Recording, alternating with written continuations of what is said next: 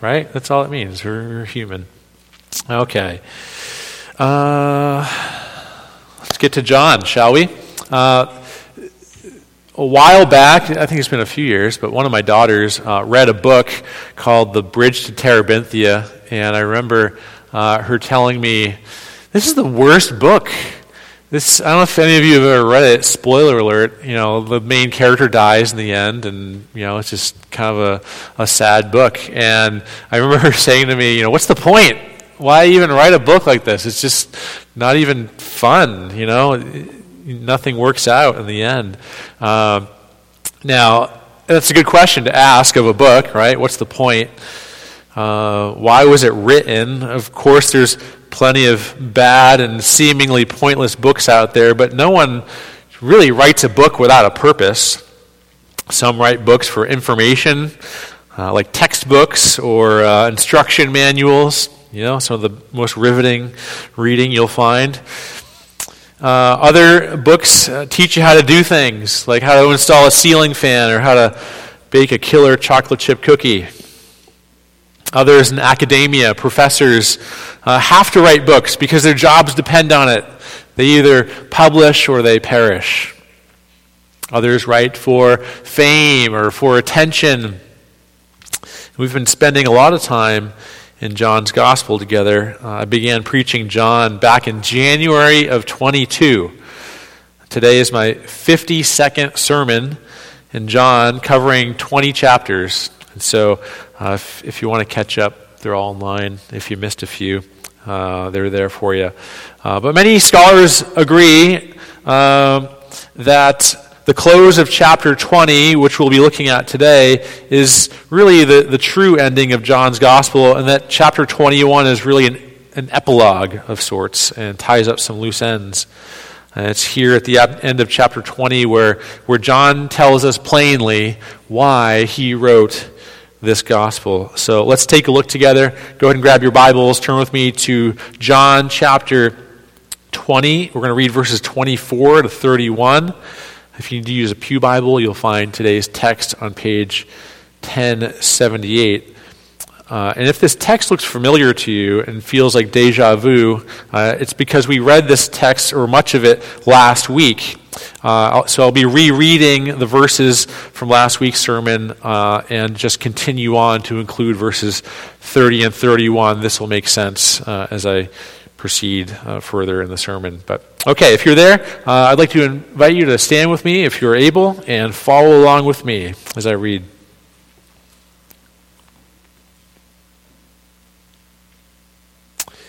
Now, Thomas, one of the twelve, called the twin, was not with them when Jesus came. So the other disciples told him, We have seen the Lord. But he said to them, Unless I see in his hands the mark of the nails and place my finger into the mark of the nails and place my hand into his side, I will never believe. Eight days later, his disciples were inside again, and Thomas was with them.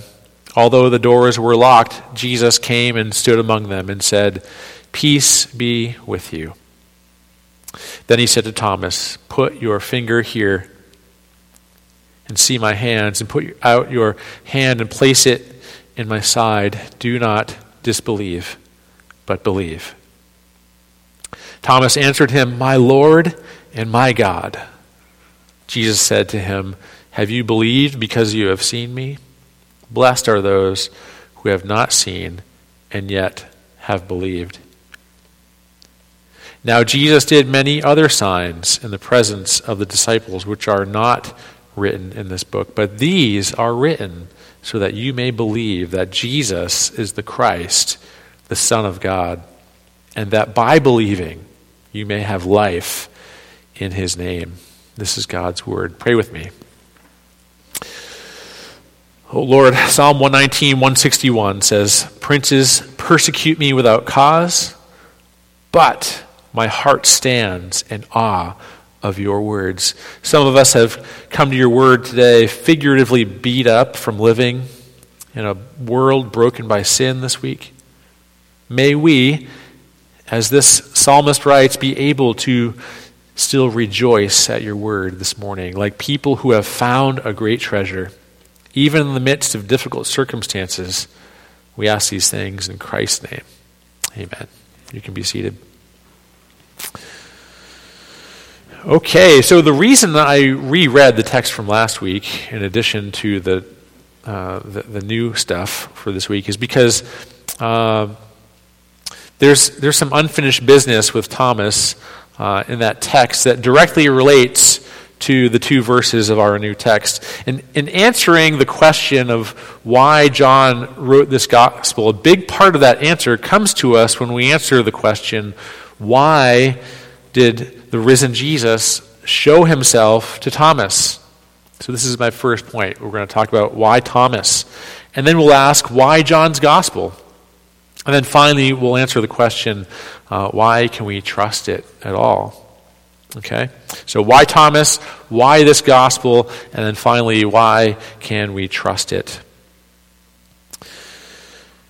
I don't know if uh, last week you found it a bit strange that the resurrected Jesus physically showed himself to Thomas and then immediately goes on to say, Blessed are those who have not seen me and yet have believed. It kind of makes you wonder, well, why did why did Jesus show himself to Thomas in the first place and then go on to say, you know, blessed are those who believe without seeing? Why is that? Well, the key to understanding this, I think, is what John reminds us of in verse 23 when he says, Now Thomas, one of the twelve. Now, Thomas, one of the twelve, was not with the other disciples when Jesus first came. This is significant. Okay? John is reminding us that Thomas is one of the twelve that Jesus chose to be apostles.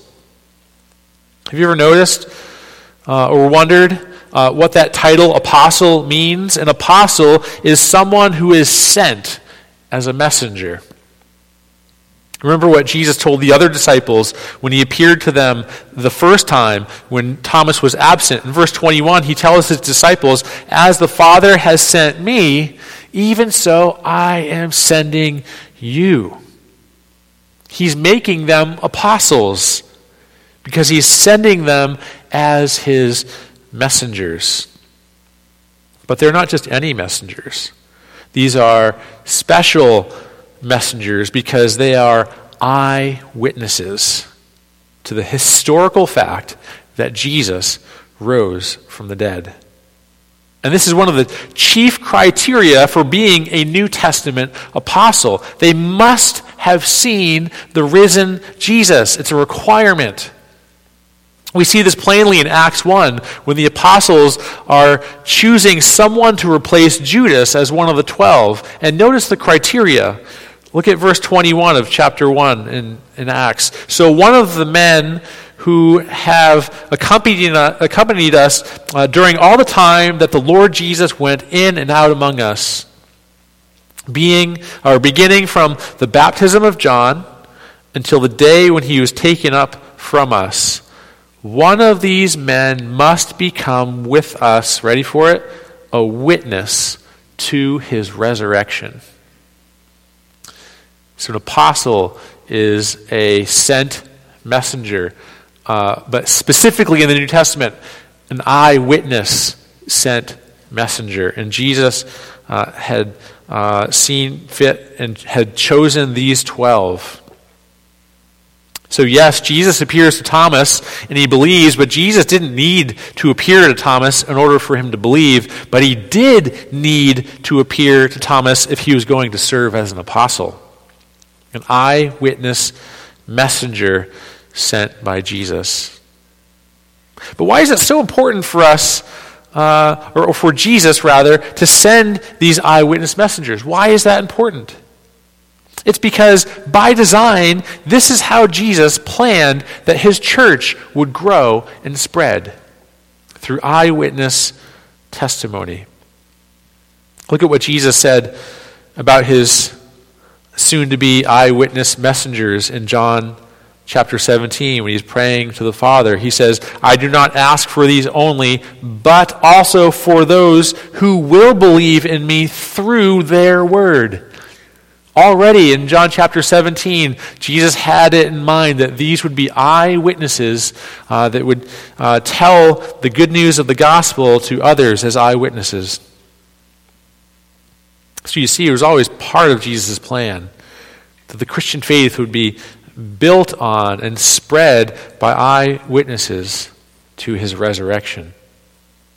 And Thomas would go on to do just that, beginning, uh, being the, the first uh, to bring the good news of the gospel, the resurrection of Jesus, to India. By God's grace, we now have the testimony of these eyewitnesses written down for us in the New Testament. So even today, how does a person come to faith in Jesus? How does Jesus build his church today? It's no different. It's through the eyewitness testimony that we have written down for us in the New Testament. And by God's grace, we, we have this written down for us. What a privilege. And while these 12, uh, plus the Apostle Paul later on, were capital A apostles, sent as messengers to tell others about Jesus, we too are apostles, but with a lowercase a sent with the same message, pointing people to the eyewitness testimony. Right? We can't testify as eyewitnesses, but we can point to that testimony as lowercase a apostles. The only difference is uh, that we're not eyewitnesses. Instead, uh, we are to share the written message of these eyewitnesses in the New Testament. But what does all this have to do with John? and his purpose for writing this gospel. Let me answer this question in my second point. Why, why John's gospel? Why this gospel? Well, just as Thomas was chosen and sent by Jesus to be an eyewitness messenger, so too was John. Listen to what John writes in uh, the, his first epistle, 1 John chapter 1. We read, That which was from the beginning, which we have heard, which we have seen with our eyes, which we have looked upon and have touched with our hands concerning the word of life. The life was made manifest, and we have seen it and testify to it and proclaim to you the eternal life which was with the Father and was made manifest to us. That which we have seen and heard, we proclaim to you also so that you too may have fellowship with us. And indeed, our fellowship is with the Father and with His Son, Jesus Christ. Notice how many times in these three verses John emphasizes and repeats the fact that the message he proclaims is something that he saw with his own eyes, that he, that he touched with his hands, that he heard with his own ears. And this is why he wrote this gospel. He was sent. He was sent by Jesus to tell others what he saw, that they may believe. Uh, look at what he tells us in verse 31. Everything he writes is for the purpose that you may believe that Jesus is the Christ, the Son of God, and that by believing you may have life in his name. John is being faithful to his calling as a capital A apostle, an eyewitness, by writing down his testimony. Let's dig a little bit deeper into this now. What, is, what does John want us to believe? First, John wants us to believe that Jesus is the Christ, the Jewish Messiah. Everything in the Old Testament, uh, everything that it promised in a Savior is fulfilled in Jesus. And many of the Jews missed this because they were looking for a political savior to save them from Roman oppression. But they're thinking too small. Their problem was much bigger than Rome, and their problem was much broader than them. Their problem was their sin, and it was a problem for the whole world, not just the Jewish people. And the solution to the world's biggest problem would not be solved by military might and power.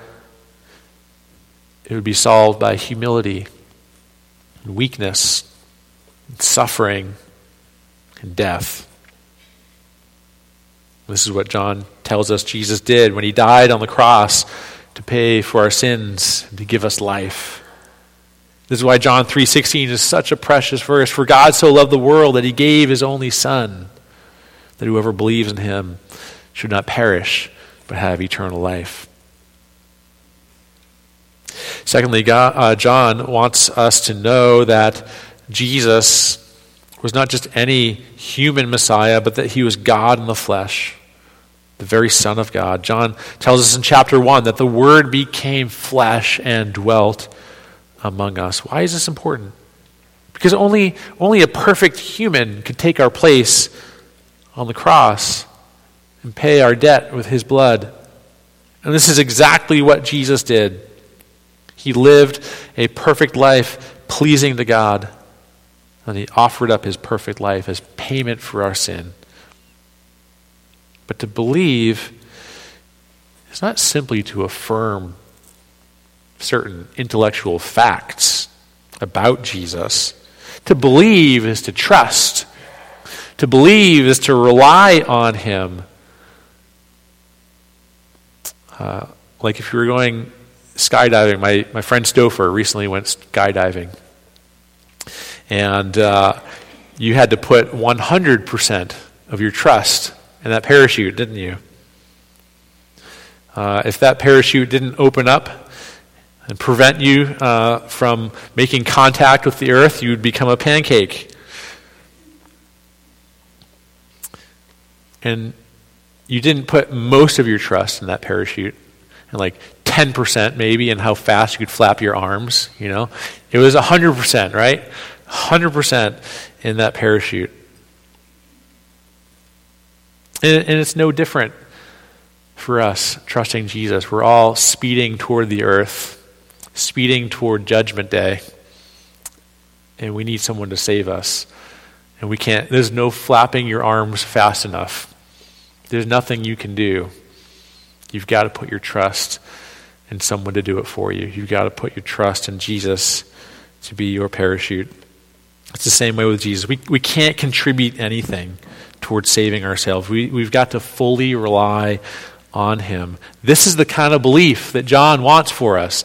This is the kind of belief that his eyewitness testimony eh, has been purposely written down for. And John doesn't just want us to believe as if that's the end game. He's not trying to up his recruitment numbers for the Jesus fan club. No, belief is not John's end goal. It's that by believing you may have life. Life in his name. That's the end goal. John wants life for you, not life as in just the absence of death or the state of existence. Have you ever just felt like alive clinically? Like you have a pulse and you're breathing. There's signs of brain activity, but you just don't feel like you're really living. You ever been there? John says, uh, or Jesus says in John uh, 10 10, the thief comes only to steal and kill and destroy. I came that they may have life and have it abundantly. Jesus died for you, not to give you a life that just lasts forever to fill eternity, but to give you an abundant quality of life. And the best thing about this life is that you don't have to wait for it, for Jesus to return, for you to have it. He gives it to you now, the moment you start believing, the moment you start trusting. That life is available to you now. Now, at this point, maybe you're thinking, this really sounds like good news. I hope so, because it is. But could it all be just too good to be true?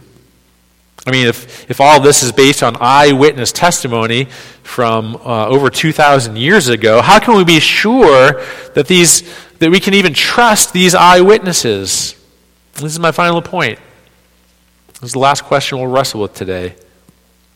How can we know we can trust it? Last week we talked about skeptics and saw how Thomas came from disbelief to belief. Well, some skeptics today question whether we can even trust these eyewitness accounts. First of all, what if, what if they weren't telling the truth? to answer this, let's consider some of the common motives that people have for lying. There's generally three categories or motives for lying money, sex, and power. And more generally, we could say that people lie in order to gain some benefit for themselves. Well, this is is this true of the apostles? Is this true of John in particular? Well, to claim that Jesus was God as a as a devout Jew, to claim that Jesus was God would fly in the face of everything they'd been raised to believe in Judaism. To even make this claim, they would have been labeled, or they were labeled, heretics, shunned from their Jewish families and their entire Jewish community for, for making this claim that Jesus is the Son of God. If they knew it was a lie, it would have meant, as a faithful Jew, if, if they know they're lying, this would have meant eternal damnation for their souls. Ostracization from their family and from their community, eternal damnation for a lie? It doesn't make sense. Add to this the fact that instead of gaining any kind of political power, they were hated, put in prison, tortured, and many of them were martyred. As for any wealth to be gained, listen to what Hebrews 10:34 has to say about the early Christians. We read, uh, "For you had compassion on those in prison, and you joyfully accepted the plundering of your property, since you knew that it was, since you knew that you yourselves had a better and abiding one.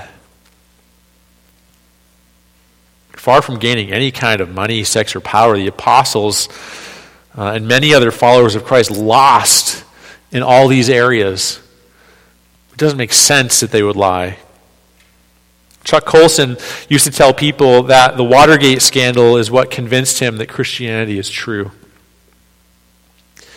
Because if a small handful of the world's most powerful men with countless resources at their disposal couldn't keep quiet about the Watergate scandal for more than a few days without one of them cracking, how is it that these disciples were willing to face imprisonment, torture, the plundering of their property, and even death for the rest of their lives, and not a single one of them ever recounted?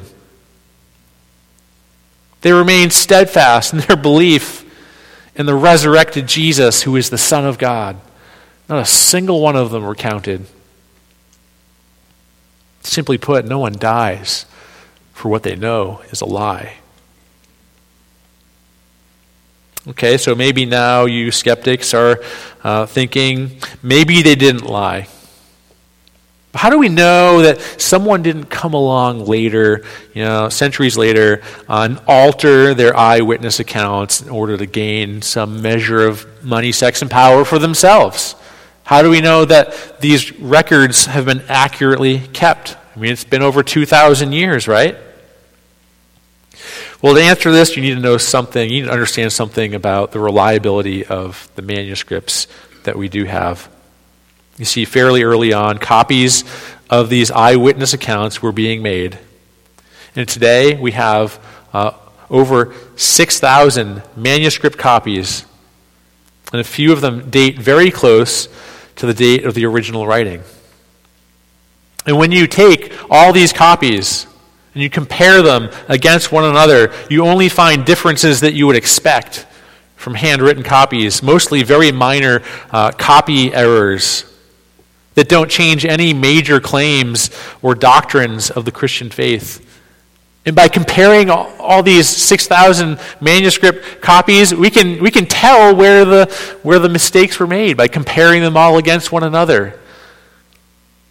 You know, sometimes uh, someone will make that claim, you know, I can't believe because the, the Bible's been, you know, there's so many errors or mistakes in it, right? Uh, ask them, show me one. I, which one are you most concerned about? You know, let's let's look at it together. Uh, Ninety-nine times out of hundred, they're going to say, "Well, I, I, don't." You know, they maybe heard it on the internet or watched some guy on YouTube say it. Right? They're not going to be able to tell you. But you know what? You can show them.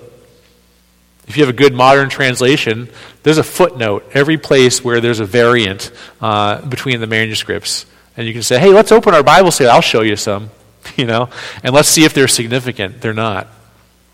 None of them alter anything uh, that ch- would change any uh, significant Christian doctrine. And some might say, hey, well, it's, it's just an elaborate uh, telephone game. You ever play that game as kids, the telephone game? You start off with a message, you kind of whisper it in someone's ear, and it goes around the room, and uh, it ends up being something entirely different, right? So uh, some may claim that, oh, it's like the telephone game. Well, it's not. It's not anything like the telephone game. Because what you have with the New Testament manuscripts is uh, just imagine with me for a moment, right? It's not just one copy that was copied linearly, right, over uh, 2,000 years, right? You have, uh, let's just say, 10 copies, right? And copies were made of those copies, and they were spread geographically all over the world right? And now you have copies all over the world spreading from multiple copies and when we compare those against each other, this, we find the same thing. There's very little differences in these, these manuscripts. For someone to change them, they would have had to find every thread of these manuscripts. They would have had to find every thread, geographically speaking, and change all of them. That takes a lot of faith to believe that. Now, come back to uh, the broader question we asked in this point. Why, why can we trust John's gospel? Well, first of all, let me tell you this. Uh, how, how, does this compare? How do, the, how do the records compare to other ancient historical documents that we have? Well, I'll, I'll tell you that no other ancient historical event, uh, the manuscript evidence for it, even comes close to two things the number of manuscripts and the, the proximity to the original writing. No other ancient historical event comes even close, making the New Testament the most historically reliable ancient uh, document in, in existence. It's not even close. All right, so because the overwhelming evidence points to the fact that John was telling the truth and that the manuscript collection makes it nearly impossible that, that John's original account was altered.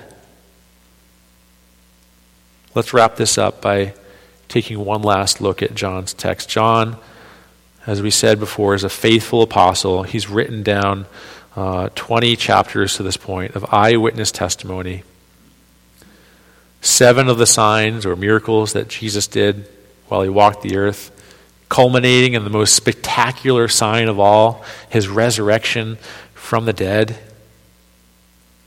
And all these signs point to the fact that Jesus is the risen Christ, the very Son of God. John's other major theme is, is that of belief. And John has shown us a variety of people who have all confessed Jesus is the Christ, the Son of God. And this all culminated with Thomas's great confession that we looked at last week My Lord and my God. So let me ask you in this 50 second sermon I've preached on John's Gospel, which is written for the very purpose that you may believe that Jesus is the Christ, the Son of God, that by believing you may have life in his name. If you're still on the fence, why?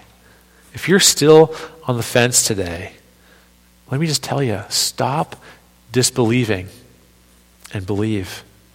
Make today the day you stop merely existing and you start truly living. Put your trust in Jesus, all of it 100% trust Jesus to save you because he died and rose again to pay for all of your sin and to give you life. Trust Jesus. Stop disbelieving and believe. Let's pray. Father, we thank you for your word that is so rich, powerful. Father, pray that your word would convict us today of any disbelief. Father, may uh, these truths uh, shore up and, and encourage those who are already believing that we may believe more fervently and more passionately, that we may uh, enjoy more of that life you died to give us.